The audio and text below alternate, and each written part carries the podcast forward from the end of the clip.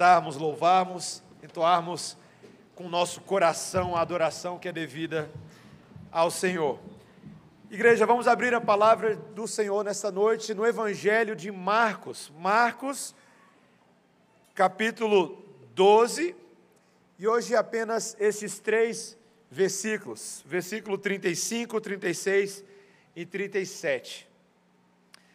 Ah, esses três versículos do Evangelho de Marcos são considerados por alguns dos estudiosos alguns dos versículos mais importantes, não só dos evangelhos, mas de toda a palavra de Deus, de toda a escritura sagrada. E à medida que lermos esses três versículos, então, peça ao Senhor para que fale ao seu coração e comunique vida e verdade e que aprendamos dele nessa noite. Marcos capítulo 12, versículo 35, a palavra do Senhor diz assim: Jesus ensinando no templo, perguntou: Como dizem os escribas que o Cristo é o filho de Davi? O próprio Davi falou pelo Espírito Santo: Disse o Senhor ao meu Senhor: Assenta-te à minha direita, até que eu ponha os teus inimigos debaixo dos teus pés. O mesmo Davi chama-lhe Senhor. Como, pois, é ele seu filho? E a grande multidão o ouvia com prazer. Essa é a palavra do Senhor. Vamos orar, irmãos. Senhor Deus, estamos aqui para ouvir a tua voz, para aprender do Senhor a boa doutrina que molda o coração, que transforma a nossa cosmovisão, a nossa maneira de enxergar o mundo ao nosso redor e de entender tudo o que acontece, tendo Deus no centro dos nossos olhos Espírito Santo nos leva a enxergar o nosso Deus exaltado nas alturas, o nosso Deus poderoso, e que seja a partir dele que nossa identidade seja refeita, em nome de Jesus. Amém. Meus irmãos, no dia 8 de setembro de 2022, a rainha Elizabeth II faleceu, depois de 70 anos de reinado. 70 anos de reinado, e essa notícia tomou conta da mídia no mundo inteiro. E aí, obviamente, quando as coisas acontecem com a coroa britânica, isso chama a atenção de todo mundo. A mídia ao redor do mundo gosta dos assuntos relativos à Inglaterra, principalmente o que se chama de linha de sucessão britânica, não é? Não bastou ela passar dessa para uma melhor e está todo mundo aí. Agora tem série no Netflix, tem, tem filme e tem muita fofoca, né? Muita fofoca na internet também. Mas esse assunto da linha de sucessão é muito interessante, porque a Inglaterra ainda representa uma dessas antigas monarquias num mundo de sistemas modernos de democracia. E quando a gente fala de linha de sucessão, nós estamos falando daquela lista com o nome das pessoas que são consideradas membros do trono britânico, de acordo com os critérios estabelecidos em suas próprias leis. Por exemplo, duas dessas leis, as mais importantes, né, o Bill of Rights e o Act of Settlement. Elas determinam que os sucessores do trono britânico, por exemplo, eles não podem ser católicos. Sabia disso? Eles não podem ser católicos porque eles precisam preservar a continuação da igreja anglicana e a relação dela com a coroa inglesa. Ali em 2015 teve uma alteração nas regras de sucessão que, por exemplo, colocaram fim à preferência masculina. Então a linha de sucessão, em tese, hoje pode ter mulheres e foi modificada em setembro de 2022 com a própria morte da Elizabeth. Então, o filho mais velho, conhecido como Charles de Gales, foi coroado o rei do Reino Unido e ele passou a ser conhecido então como Charles III do Reino Unido. E depois dele, então, agora existe uma linhagem, existe uma sucessão ah, que vai se seguir. Então, o primeiro depois dele é o príncipe William, que é filho mais velho do rei. Depois, na sequência, você tem o príncipe George, que é o filho mais velho do William, depois a princesa Charlotte, depois o príncipe Louis, depois o príncipe Harry, e por aí vai. Você tem uma longa sucessão. Mas tem uma pergunta que paira toda vez que se assume um novo monarca, e a pergunta é a seguinte: será que ele vai dar conta do recado? Será que o sucessor vai conseguir ter grandeza igual ou maior a do seu antecessor. E aqui a gente está falando de, não é qualquer antecessor, é a própria rainha Elizabeth, que é tão venerada no seu país, como que vai ser o legado do sucessor? Será que ele vai ser um monarca justo? Será que ele vai ser um homem de caráter? Será que ele vai governar com sobriedade? Será que a voz dele vai ser considerada uma voz de sabedoria, uma voz equilibrada?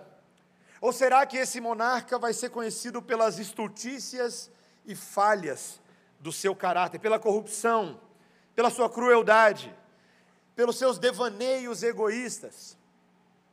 Meus irmãos, o texto de hoje trata de monarcas, monarcas muito mais antigos do que a rainha Elizabeth, cuja história talvez esteja um pouco desconectada do que a gente pensa em termos de democracia moderna, porém, monarcas cujo governo são incomparavelmente mais importantes do que aqueles que nós temos no mundo de hoje. Nós vamos falar não de muitos monarcas, mas principalmente do grande monarca.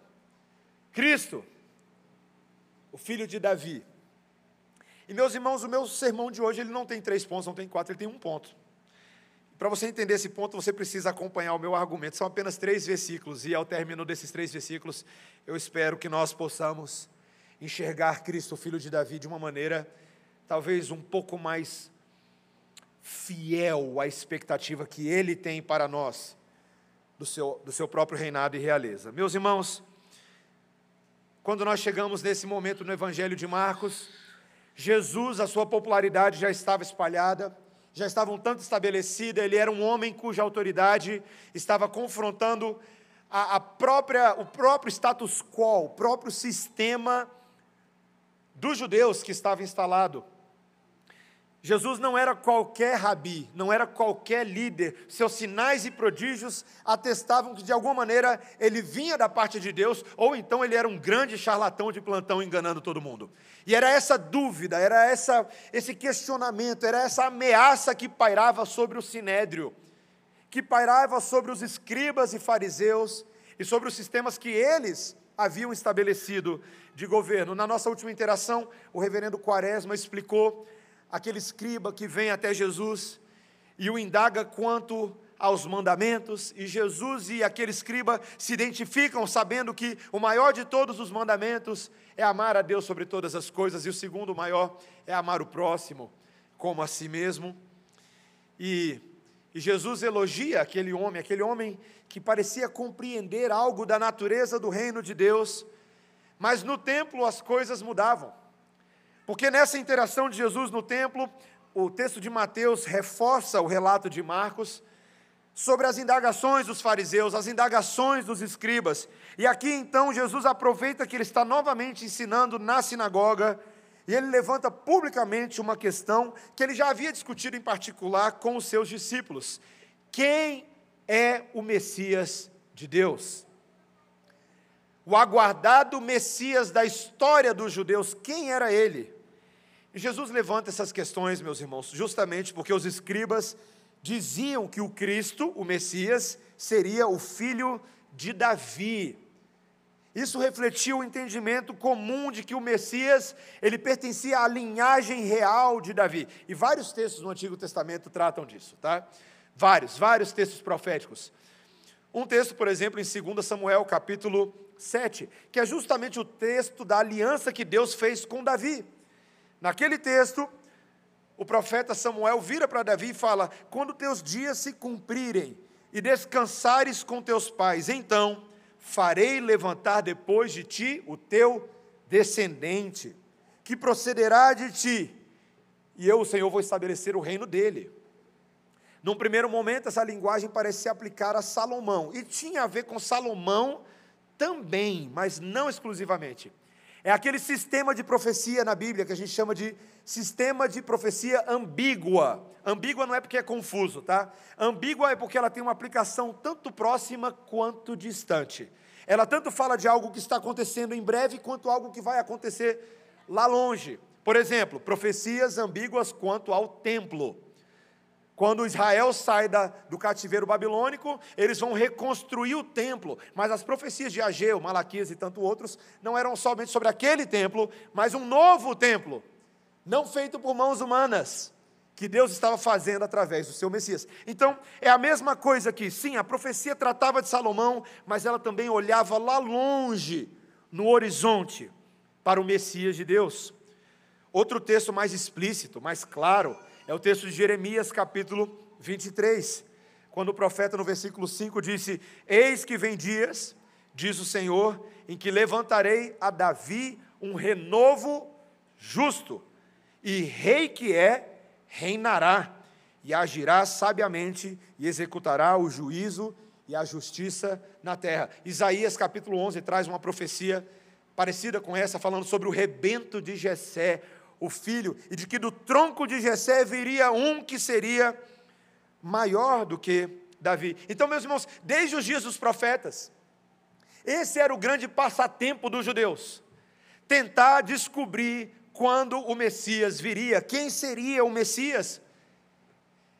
Especialmente pelo que eles estavam vivendo dentro do Império Romano. Eles aguardavam um Messias que fosse restaurar um, a glória de de Judá, a glória dos israelitas, que sofriam tanto na mão dos seus opressores, um reino terreno que subvertesse o militarismo romano, que subvertesse a injustiça e a opressão romana. E meus irmãos, era uma bagunça na cabeça desses judeus. Provavelmente, como nós já vimos, foi essa essa falsa esperança deles que fez com que Jesus não afirmasse abertamente que ele era o Messias no primeiro momento. Ele aguardou o tempo para explicar essas coisas.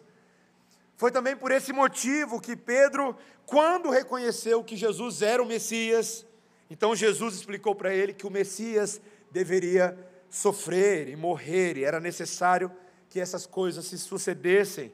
Então, meus irmãos, como é que Jesus iria mostrar para esses homens num culto, numa sinagoga, que a expectativa terrena deles estava errada? E, meus irmãos, eu amo Jesus, porque o que Jesus decide fazer é muito diferente do que eu e você faríamos. Porque se eu fosse Jesus, talvez eu faria algum milagre, algum sinal, caísse um, um raio dentro da sinagoga e pronto, e acaba com tudo. Mas Jesus pega as escrituras do Antigo Testamento, pega um dos Salmos, e ele vai defender a sua identidade a partir da antiga aliança, a partir dos Salmos. Meus irmãos, Jesus vai agora citar o Salmo 110, que é um dos salmos do saltério mais citado em toda a palavra de Deus. Os judeus estavam bem familiarizados com ele, ele era um salmo da categoria salmos messiânicos, salmos da realeza, salmos monárquicos, salmos que antecipavam o glorioso reino de Deus sobre o seu povo. E a primeira coisa que Jesus faz questão de mencionar, meus irmãos, no versículo 36, veja aí, o próprio Davi falou pelo Espírito Santo. Jesus confirma que as palavras do Salmo 110, que foram registradas por Davi, foram palavras inspiradas pelo Espírito Santo. Que o que ele ali estava dizendo era palavra de Deus e deveria ser recebido como palavra de Deus, porque foi o próprio Espírito Santo de Deus que moveu o salmista para registrar aquelas profecias. Meus irmãos, Jesus está ensinando a mim a você a ler a Bíblia. Você percebe isso? Porque quantas vezes, deixa eu pegar aqui uma Bíblia física, eu estou usando uma digital, mas quantas vezes a gente abre a Bíblia? E quando a gente abre a Bíblia, a gente abre, abre num salmo, e aí a gente está querendo ali extrair, meus irmãos, isso aqui é um, é um exemplo de Bíblia, eu não estou usando a Bíblia, eu estou usando um livro de partitura, tá? Mas a Bíblia está aqui embaixo, eu peguei o primeiro que estava aqui. Quantas vezes você abre a sua Bíblia física e você abre num salmo, e muita gente até hoje faz aquele velho sistema, né? Deus vai falar comigo, tchá, não é? E aí deixa ali aberto no Salmo 91, na mesa da sala, né? Eu sei que tem muita gente que faz isso aqui em casa até hoje, né? Você deixa ali, talvez tenha um poderzinho extra que venha com aquela Bíblia aberta ali na sala. Mas, meus irmãos, a gente lê o Salmo como se fosse uma caixinha de promessa. A gente caça alguma coisa para o meu dia hoje, alguma palavra que me inspire, porque eu tenho que resolver um problema no meu trabalho, eu tenho que fazer alguma coisa ali, então eu preciso de, eu preciso de alguma coisa, eu preciso achar um salmo positivo. Aí quando eu leio, não, esse aqui não, porque ele fala que vai quebrar as cabeças de todos os meus inimigos, deixa eu achar um outro salmo aqui, que foi o salmo que a gente leu hoje, né? Como é que lê um salmo desse? Na presença das crianças? Difícil, né? Né, crianças? A gente lê umas coisas difíceis na palavra de Deus, né? Mas é palavra de Deus. E a palavra de Deus, ela visa cumprir não o propósito e anseio do seu coração, mas ela visa apontar na direção que Deus quer. E se a Bíblia está falando que Deus vai falar sobre Jesus a partir dos Salmos, é porque você deveria estar caçando Jesus nos Salmos. Os Salmos são sobre Jesus, não só os Salmos messiânicos, mas os Salmos no geral, porque toda a palavra de Deus é sobre Jesus, inclusive o Antigo Testamento. Então, esse deveria ser o seu filtro de interpretação. Como é que eu vou enxergar Jesus na palavra de Deus que eu estou lendo? Essa é a maneira de ler o Antigo Testamento, meu irmão, minha irmã. O Antigo Testamento apresenta Jesus para você de várias maneiras. Ele mostra Jesus por um sistema, às vezes, de profecia e cumprimento de profecia. Ele mostra Jesus por meio de personagens que encarnam o que Jesus faria. Patriarcas como Abraão, Moisés, como Davi. Ele mostra Jesus em contraste com a falsa esperança de Israel e a nova esperança que viria por meio do Messias. Meus irmãos, existem várias maneiras de enxergar, enxergarmos Jesus. Compete a você estudar, compete a você entender, para você não ficar enxergando no Salmo somente uma promessa para você passar a sua manhã, mas para você ter uma esperança que transcende todas as coisas. Os Salmos apontam para Jesus. Especificamente o Salmo 110 era sobre Jesus. Então, Davi registra palavras nesse primeiro versículo. Veja a leitura comigo desse versículo 36. O próprio Davi falou pelo Espírito Santo: Disse o Senhor ao meu Senhor: Assenta-te à minha direita, até que eu ponha os teus inimigos debaixo dos teus pés. Disse o Senhor ao meu Senhor. Que misterioso Davi falar dessa maneira, né? O hebraico aqui é fascinante, meus irmãos, e é uma pena, é uma pena que a gente às vezes tenha poucas palavras no português para alcançar as nuances do hebraico, porque aqui é literalmente disse Yahvé ao meu Adonai.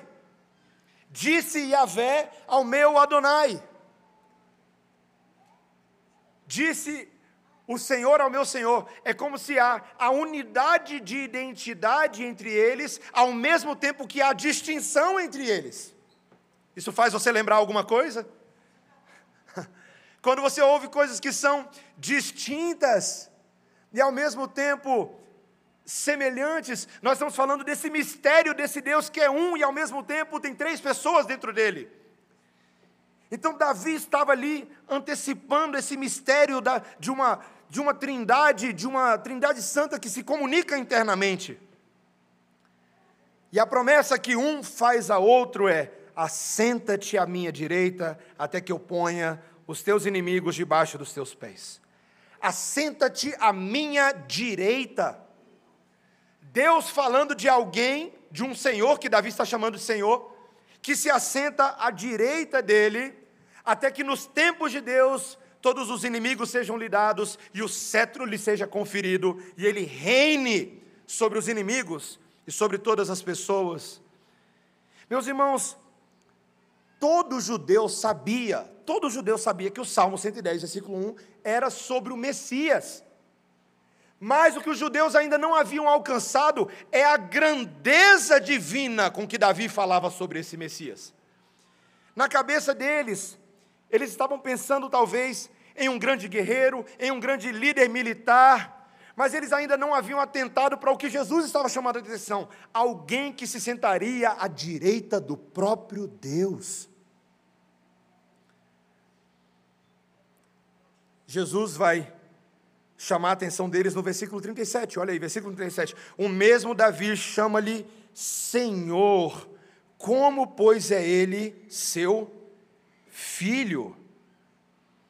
Meus irmãos, a pergunta que Jesus está tentando mostrar é: judeus, vocês estão interpretando corretamente a Bíblia? Vocês estão prestando atenção no que foi falado por Davi? Esse Messias é essencialmente o filho de Davi ou ele é o Senhor de Davi? Porque aparentemente só pode ser ou uma coisa ou outra. Não pode o filho ser senhor sobre o seu pai. Não existe essa maneira. Como poderia Davi, e meus irmãos, a gente está falando de Davi. Se você quer falar de um ancestral honrado na história de Israel, Davi é a epítome da coisa, tá? A discussão fica ali entre os top 3 ali, ó, top 3, tá? Abraão, Moisés e Davi. A discussão era braba. Quem era o grande homem de Deus da antiga aliança? Para muitos era Moisés, para alguns era Abraão, mas para vários era Davi. Davi era o rei perfeito. O jovem Davi, que tinha no seu no seu portfólio que um dia ele matou um leão e outro dia ele matou um gigante, né? Com cinco pedrinhas, só bastou uma lá, ó. As crianças cantam isso aí na escola dominical, né? E arrancou a cabeça do gigante. Meus irmãos, é muito bom você ter um histórico de um herói assim na sua história, né? Você começa a comparar a sua religião com os outros, quem fala, o que, que a sua religião tem, hein? O que, que tem? Ah, tem isso aqui. Rapaz, na minha religião, na minha tradição, tem um cara que arrancou a cabeça do gigante, rapaz. Davi era um homem elevado, era um homem respeitado. Mesmo quando pecou contra Deus, a forma como ele saiu da situação de pecado era elevada entre os judeus. Um homem que se arrependeu, um homem segundo o coração de Deus, um conquistador, um general, um vitorioso. Aonde Davi ia, ele vencia, meus irmãos. Mas Davi está falando de alguém que era superior a ele mesmo ele chama o descendente dele, o Messias, de meu Senhor. Na cabeça de um judeu, eles deveriam pensar assim: que loucura, deve ser um grande guerreiro humano, um grande político. Mas, meus irmãos, qualquer pessoa que reverenciasse a cultura dos ancestrais, dos mais idosos, vê imediatamente o ponto aqui. Isso aqui seria impensável. Seria impensável que um descendente fosse maior do que aquele que o antecedeu. Por exemplo, Alexandre o Grande. Ele não foi sucedido por ninguém nos seus dias que fosse tão grande quanto ele. Mesmo quando Antíoco Epifânio veio depois, a glória dele não se comparava. Alexandre era o grande homem dos gregos. A menos, meus irmãos, que esse Messias fosse mais do que humano. Pensa só, Pensa só comigo. Se Davi é o maior dos homens que já pisou na terra, se tem alguém que ele diz que é maior que ele, essa pessoa só pode ser sobre-humano, alienígena, é disso que eu estou falando. É sério, eu não estou brincando aqui. A palavra alienígena ela tem uma conotação muito ruim para a gente, porque a gente pensa em filme de alienígena, não é? Só que você esquece que a palavra alien, a raiz da palavra alien que a gente usa no inglês, tem muito a ver com a ideia daquilo que é estranho a mim, aquilo que é externo a mim, aquilo que foge à minha normalidade. Sim, era disso que Davi estava falando. Aquele que é o Messias está acima da normalidade, ele transcende a normalidade, ele é maior do que a normalidade, ele é sobre-humano, ele é sobrenaturalmente o que ele é. É disso que Davi estava falando, meus irmãos. O Messias é singular, porque ele não é desse mundo. Ele está nesse mundo, mas ele vem de fora desse mundo. E depois você diz que não acredita em coisas que venham de fora desse mundo. É estranho, né? A gente tem dificuldade de pensar em alienígenas de filme, ok. Mas quando você pensa na encarnação do Filho de Deus, isso deveria ser algo absolutamente fascinante para mim e para você, meu irmão.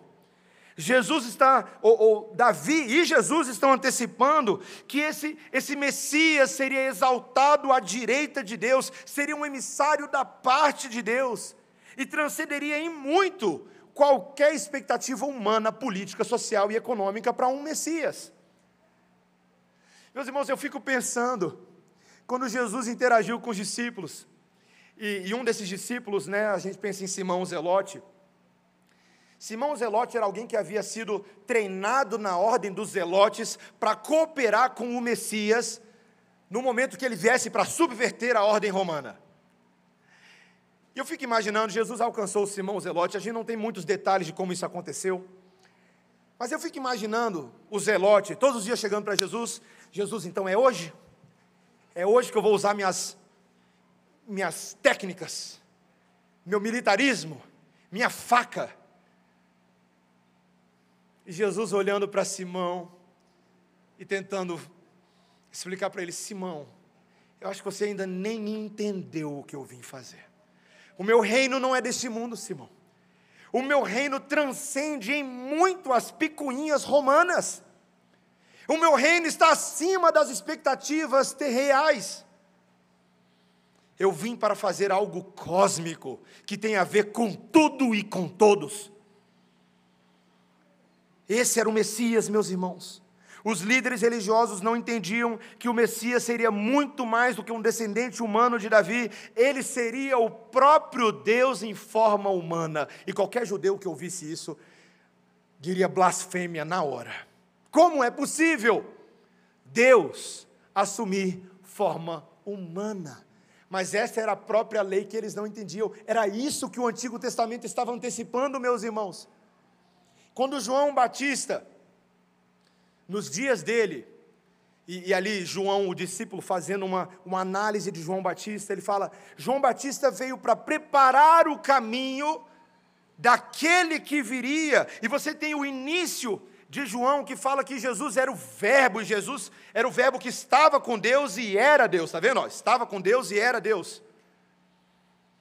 E João, João, registrou no capítulo 1, versículo 14, e esse Verbo divino, eterno, infinito, ele se fez carne.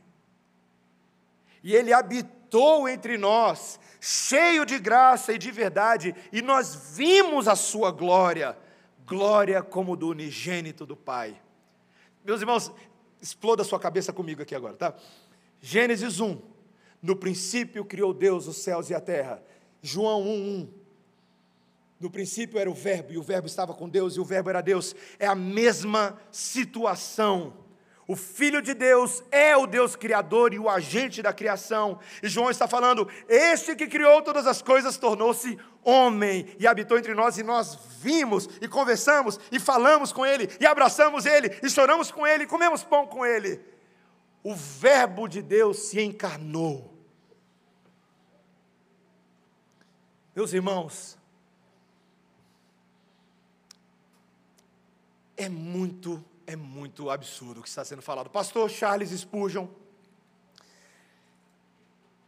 ele disse certa vez, e aqui eu abro aspas e cito ele, que o cristianismo repousa sobre três grandes pilares: a encarnação do Filho de Deus, a crucificação e a ressurreição do Senhor Jesus Cristo.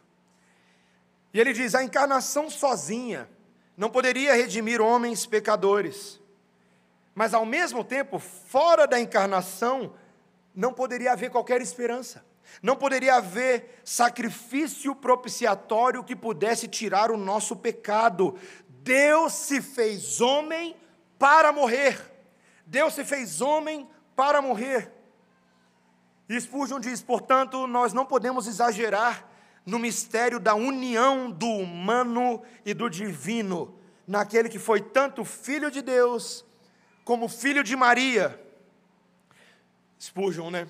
Belém, Calvário e o sepulcro vazio, todos devem igualmente comover nossas almas e atrair nossos corações para Deus em admiração, amor e louvor.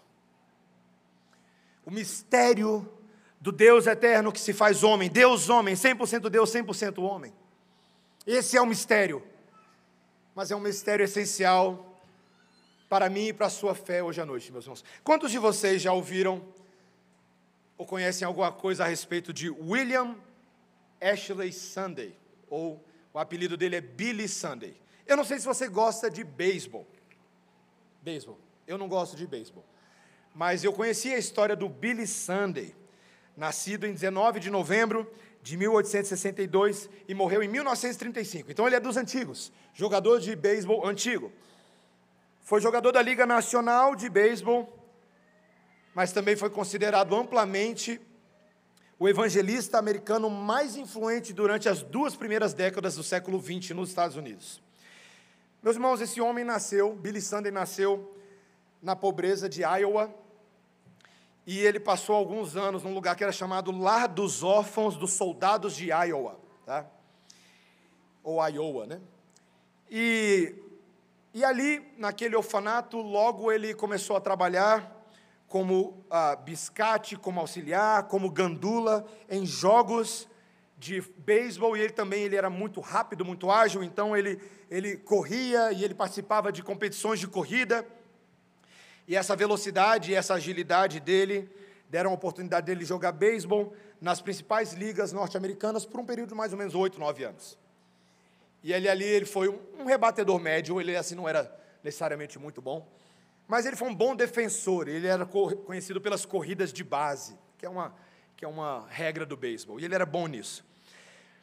Na década de 1880, Billy Sunday, que tinha um nome muito sugestivo, né? Sunday, se converteu num domingo. O Senhor alcançou o coração dele e ele trocou o beisebol pelo ministério pastoral e ele se tornou, meus irmãos, um evangelista muito profícuo.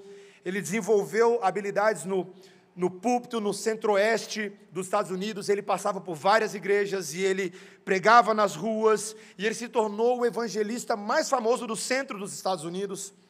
E no início do século XX, ele já era conhecido pelas suas cruzadas, ele ah, usava uma linguagem coloquial extremamente acessível no púlpito, era fácil de entender ele, e ao mesmo tempo ele era um homem apaixonado, ele era um homem intenso quanto ao evangelho. E há relatos nos Estados Unidos de um avivamento em mais ou menos 1917, um avivamento pequeno, mas esse, ele foi fundamental na pregação do Evangelho nesse avivamento que aconteceu. Um homem que pregava o Evangelho bíblico, se envolveu em algumas polêmicas, mas muito mais pelas opiniões das pessoas do que pela fidelidade dele. E um dos sermões dele, meus irmãos, que foi mais impactante na vida das pessoas, foi um dos seus sermões mais teológicos.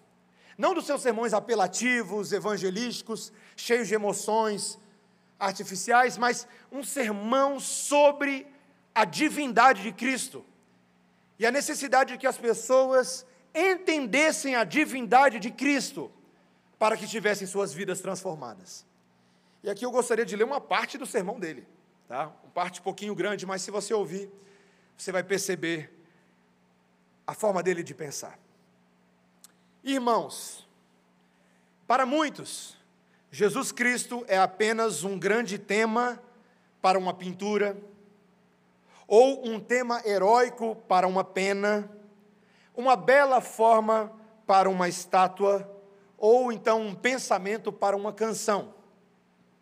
Mas para aqueles que ouviram Sua voz, que sentiram seu perdão, que receberam sua bênção.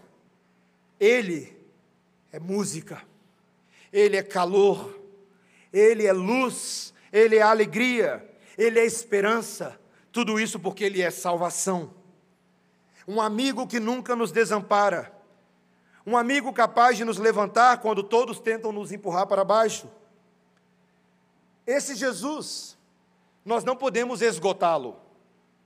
Pelo contrário, nós acumulamos sobre ele todas as nossas dores e problemas. Ele está sempre pronto para nos reerguer. Ele se dirige a nós com o mesmo amor, ele nos ilumina com o mesmo sorriso, ele se compadece de nós sempre com a mesma compaixão. Não há nome como o nome dele. Ele é mais inspirador do que César, mais musical do que o de Beethoven, mais paciente do que o de Lincoln. O nome de Jesus pulsa com toda a vida, chora com todo o pathos, geme com todas as dores, se curva com todo o amor. Sua respiração é carregada de perfume. Quem, como Jesus, pode se compadecer de um órfão sem teto? Quem, como Jesus, pode acolher um filho pródigo em casa? Quem, como Jesus, pode tornar um bêbado em um homem sóbrio? Quem, como Jesus, pode iluminar um cemitério recheado de sepulturas?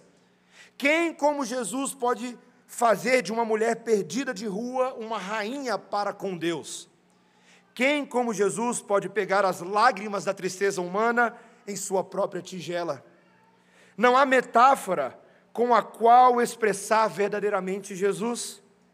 Ele não é como uma explosão de uma orquestra, muito alta e talvez até um pouco desafinada. Ele não é como o mar quando é fustigado por uma tempestade, isso seria barulhento demais. Ele não é como uma montanha envolta em raios, coberta de neve, isso seria muito solitário e remoto. Ele é o que a Bíblia diz que ele é. Ele é o lírio do vale. Ele é a rosa de Saron. Ele é um vendaval de especiarias da parte do próprio Pai. Ele é o nosso incomparável e mais do que incomparável Cristo. Meus irmãos, Jesus é o filho de Davi que nós, nessa noite, desesperadamente precisamos. Eu e você, muitas vezes, deixamos o nosso coração tomar as rédeas das nossas decisões, dos nossos apelos e seduções, e nós queremos para nós uma nova rainha da Inglaterra, nós queremos para nós algum representante mundial que abarque toda a mazela humana para não ficar tanto gringo nem distante de você, e para doer em você e em mim de verdade, ou você quer um novo Bolsonaro ou um Lula 3.0. Nós queremos alguém que seja capaz de abarcar todas essas virtudes, todas essas características, numa única só pessoa. Má notícia para você, meu irmão, não existe essa pessoa entre os homens. Boa notícia para você, meu irmão, existe essa pessoa entre os homens, só que ele é Deus ao mesmo tempo. Ele é o filho de Deus, ele é o filho de Davi, ele é Jesus. Pare, meu irmão, minha irmã, hoje. Você tem três versículos de Marcos e eu tenho três versículos de Marcos, para que a gente pare de olhar para os lados e olhe para cima. para aquele que tem poder e teve poder para ressuscitar sobre a própria morte. Me dá qualquer líder humano que consiga fazer isso. Mandela, Martin Luther King, Gandhi, bota aí, vai lá, faz. Faz a sua lista. Meus irmãos, é mais do que reconhecer o poder dele, é dobrar-se diante dele, é adorar o Senhor é pegar a coroa que você tem construído para si mesmo e falar: Senhor, isso aqui não vale porcaria nenhuma, permita-me render aos teus pés, como os 24 anciãos na cena de Apocalipse capítulo 4, os próprios anciãos celestiais, 24 que representam a totalidade das 12 tribos de Israel e dos 12 apóstolos do Novo Testamento, aqueles mais importantes anciãos, pegam suas próprias coroas e falam: Nós não somos nada Tu és, Senhor, o dono da vida, tu és o Deus verdadeiro.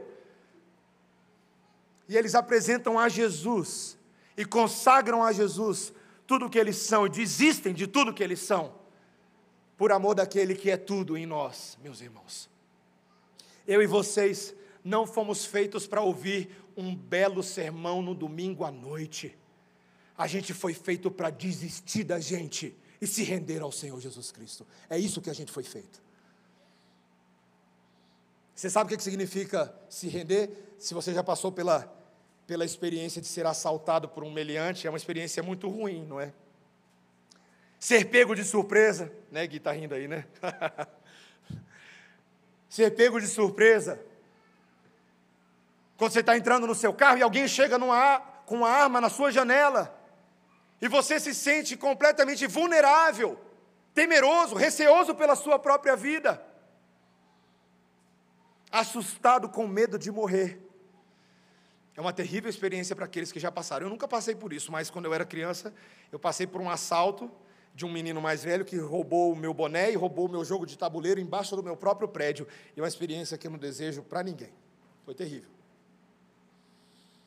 Mas, meus irmãos, quanto mais e melhor é ser assaltado de surpresa pelo Deus verdadeiro. Aquele que quando se apresenta a você e ele fala, renda-se, você fala, eu me rendo. Você é pego desarmado. Não há nada que você possa fazer como Isaías, no capítulo 6, que quando viu a glória do Senhor invadir aquele, aquele templo e as abas das suas vestes escorriam por sobre o trono, e os serafins e os anjos cobriam suas faces e cobriam seus pés. Isaías falava: ai de mim. Meus irmãos, esse é o rendimento do crente. Ai de mim, Senhor. Mas ao mesmo tempo que esse temor por causa da glória e da santidade de Deus nos assusta. Esse é o mesmo Deus que vira para a igreja e fala: Não temas, não temas nem te espantes. Esse é o Senhor teu Deus que vai contigo por onde quer que fores. Foi o que ele falou para Josué. Esse é o Deus que, em vez de nos assustar e manter sobre a ditadura do medo, ele nos liberta do medo do cativeiro da idolatria do nosso coração, para que o sirvamos desimpedidamente, alegremente e livremente. Esse é o nosso Deus, esse é o Cristo, o Filho de Davi. Todos aqueles personagens bíblicos ilustram a nossa ansiedade, o nosso medo, a nossa depressão, a nossa baixa autoestima, a nossa não aceitação Cristo vira para você quando ele te rende e fala: desiste de tudo isso, abre mão do seu próprio coração, abra mão da sua vida. E ele convida pecadores a fazerem parte de uma sucessão monárquica real. O filho de Davi tem poder para pegar gente morta e ressuscitar e transformar em rei e rainha. E antes que você pense, que o livro de Apocalipse é um livro para te aterrorizar, saiba e lembre-se que o livro de Apocalipse é para te lembrar e te consolar, que é exatamente isso que Deus está fazendo. Abra comigo em Apocalipse capítulo 1 e assim nós terminamos o nosso sermão. Apocalipse capítulo 1.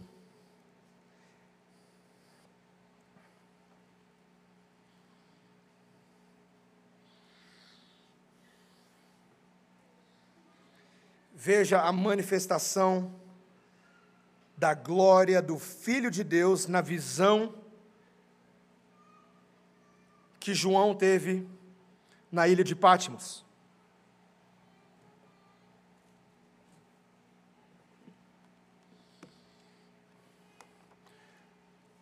Ouça essa leitura, meu irmão, com o assombro que ela enseja em nós.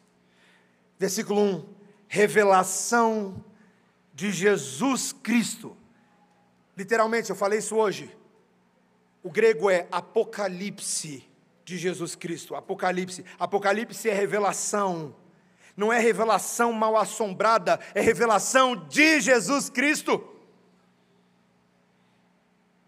Continuação, que Deus lhe deu para mostrar aos seus servos as coisas que em breve devem acontecer e que ele, enviando por intermédio do seu anjo, notificou a seu servo João, o qual atestou a palavra de Deus e o testemunho de Jesus Cristo quanto a tudo que viu. Bem-aventurados aqueles que leem e aqueles que ouvem as palavras da profecia e guardam as coisas nela escritas, pois o tempo está próximo. Meus irmãos, são felizes, bem-aventurados aqueles que guardam as palavras de Deus proféticas e creem nelas. Você lê o Salmo 110, ele é sobre Jesus, você fala: Senhor, eu guardo essa palavra em mim. E agora eu leio o Apocalipse e eu guardo essa palavra em mim. Eu leio Marcos 12 e eu guardo essa palavra em mim. Versículo 4. João, às sete igrejas que se encontram na Ásia, graça e paz a vós outros, da parte daquele que é, e que era, e que há de vir, da parte dos sete espíritos que se acham diante do seu trono, e da parte de Jesus Cristo, a fiel testemunha, o primogênito dos mortos e o soberano dos reis da terra. Aquele que nos ama e pelo seu sangue nos libertou dos nossos pecados. Agora ouça. E nos constituiu reino, sacerdotes para o seu Deus e Pai. A Ele a glória e o domínio pelos séculos dos séculos. Amém. Você chega na sua casa e você liga lá o seu Netflix e você fala assim: eu vou assistir só mais um episódiozinho do The Crown. The Crown é a, é a série da Rainha Elizabeth. Aí você fala, só mais um, só hoje. Vou terminar de maratonar. E aí você vê a história da Rainha Elizabeth, e você vê toda a saga, porque afinal de contas ela era uma mulher de Deus e temia o Senhor, com suas falhas e imperfeições, mas ela temia Deus. E você fica, você fica fascinado. E você fica sonhando, acordado. Ah, se eu tivesse nascido na Inglaterra, no século XIX, se eu fosse um personagem dos livros da Jane Austen, ah, Senhor, seria tudo diferente na minha vida. Se eu pudesse fazer parte dessa família, como se você estivesse lendo um conto de fadas, né? Ai, Senhor, e aquela nostalgia medieval no seu coração. Como seria bom se eu pudesse, ao menos, receber um convite para um, para um chazinho da tarde no palácio de Buckingham. Ah, Senhor, como seria bom que a rainha olhasse para mim e falasse: Tudo bem, como é que você está? Tudo bem. E tocar nas abas das vestes da rainha. E meus irmãos, e a gente fica sonhando e se encantando com tagarelice de internet sobre a família real e vivendo os sonhos de outras pessoas e decepcionados com a vida que a gente tem, mas o livro de Apocalipse vira para mim, para você e fala: esquece Elizabeth, esquece o Charles, você foi feito reino de Deus, você é da linhagem real, porque o grande sumo sacerdote, o grande profeta e o grande rei trouxe você para reinar com ele. E meus irmãos, isso não é sonho. Isso não é ficção. Isso está acontecendo agora mesmo para todo mundo que crê em Jesus. Agora.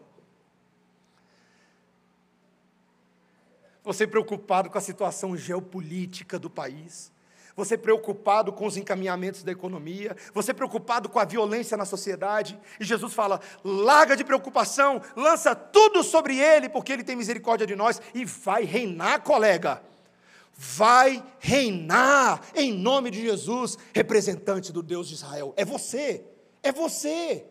Reine em nome de Jesus.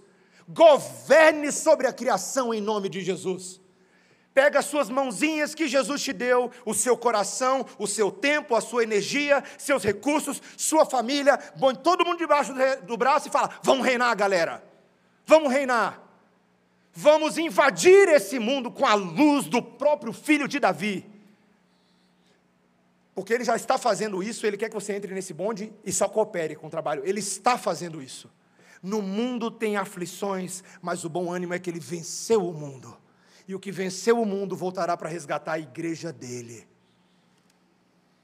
Meu irmão, minha irmã,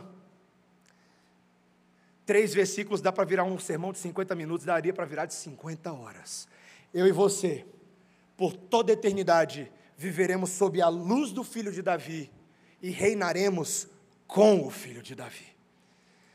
Que o Senhor te encoraje hoje mesmo. Larga a mão dos seus sonhos. Ah, se Deus confirmasse meus sonhos, larga a mão, seus sonhos não prestam para nada. Não servem para porcaria nenhuma. Nada. Uh -uh, zero. O que o filho de Davi tem para nós que não é sonho, foi revelado, e agora sim a Bíblia de verdade, tá?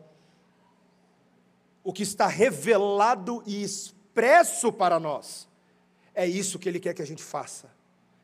Então, leia o decreto do Rei, compreenda o decreto do Rei e obedeça ao Rei dos Reis. Súditos só podem fazer isso, não tem mais nada para súdito fazer. Não tem questionamento, não tem dúvida, não tem falta de fé. Creia no Rei dos Reis que prometeu estar conosco todos os dias até a consumação dos séculos. Amém? Vamos orar, igreja. Vamos ficar de pé, vamos orar. Na verdade, eu quero propor algo um pouco diferente. Eu falei de pé, mas eu falei no impulso. De vez em quando, de vez em quando, a gente ajoelha. E se Cristo é o filho de Davi, quem é súdito, abaixa a cabeça. Então vamos ajoelhar, aqueles que puderem. Se você não puder fazer isso, não tem problema. Não se constranja.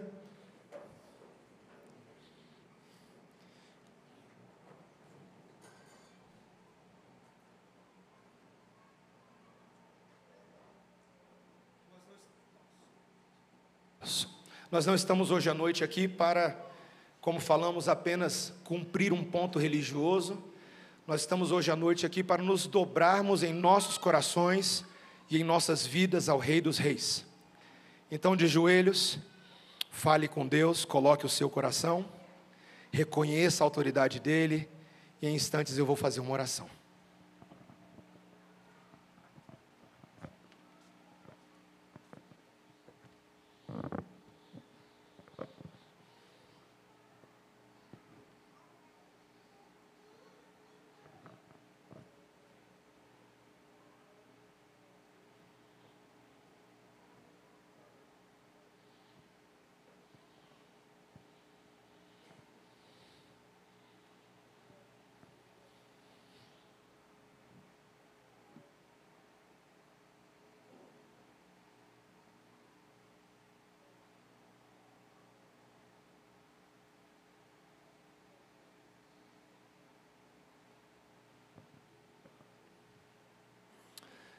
Senhor Deus, bendito Pai, nós nessa noite, como igreja, literalmente prostrada diante do Senhor, nós declaramos e afirmamos a única verdade que realmente importa: que Cristo, o Filho de Deus, o Filho de Davi, é o Rei e é o Salvador. Nós fazemos neste momento um ato, Senhor, de colocarmos nossas vidas diante do Senhor reconhecendo, Senhor, tantas as vezes que nós temos buscado governar e reinar segundo nossos interesses. E temos invertido a lógica da adoração e nos colocado no lugar do Senhor. Senhor, isso é impossível, isso é insustentável, porque o Senhor jamais aceitará quem quer que seja tentando tomar o lugar de Deus, mesmo que sejamos nós. Então, Senhor, neste momento nós reposicionamos o nosso coração diante da tua autoridade e buscamos a tua face e declaramos o teu poder, a tua soberania, o teu governo, a tua majestade, o teu domínio antes de todas as eras, nesta era presente e em todas as eras que virão. A ti, Senhor, pertence a salvação. Senhor, obrigado porque podemos nesta noite verdadeiramente adorar. Nós adoramos quando ouvimos, quando cultuamos, quando cantamos, quando oramos, mas também adoramos quando desistimos do nosso jeito e nos rendemos a Ti. Senhor, eu te peço pela misericórdia que há em Cristo Jesus, que nenhum dos meus irmãos e irmãs nessa noite saia daqui no alto da empáfia da sua soberba e arrogância que cada um de nós, Senhor, seja verdadeiramente humilhado diante do Senhor. Move o nosso coração pelo Espírito, Senhor. Que essa oração seja instrumento da tua graça para que nós, nós nos humilhemos debaixo da potente mão de Deus. E que nós, como igreja, sejamos reconstruídos e reerguidos como reis e representantes de Deus, de Deus para fazer a obra de Deus e tornar o nome de Deus conhecido sobre a terra. Dá-nos a intrepidez e a ousadia que o Espírito Santo, o mesmo que inspirou as palavras de Davi, e nessa noite está presente entre nós, em nossos corações, que ele encha o coração dessa igreja com intrepidez e ousadia para cumprirmos o teu chamado, Senhor. E que nós não nos envergonhemos do Evangelho, que é o poder de Deus para a salvação de todo o que crê e que em nome de Jesus e no poder do Evangelho, nós avancemos a causa de Cristo sobre a terra até o dia que o Senhor voltar. Para não somente estabelecer um reino que já começou, mas para dar continuidade à maravilhosa obra da eternidade. Senhor, faz isso em nós e faz isso a despeito de nós, em nome de Jesus. Amém. Amém. Os irmãos podem se assentar.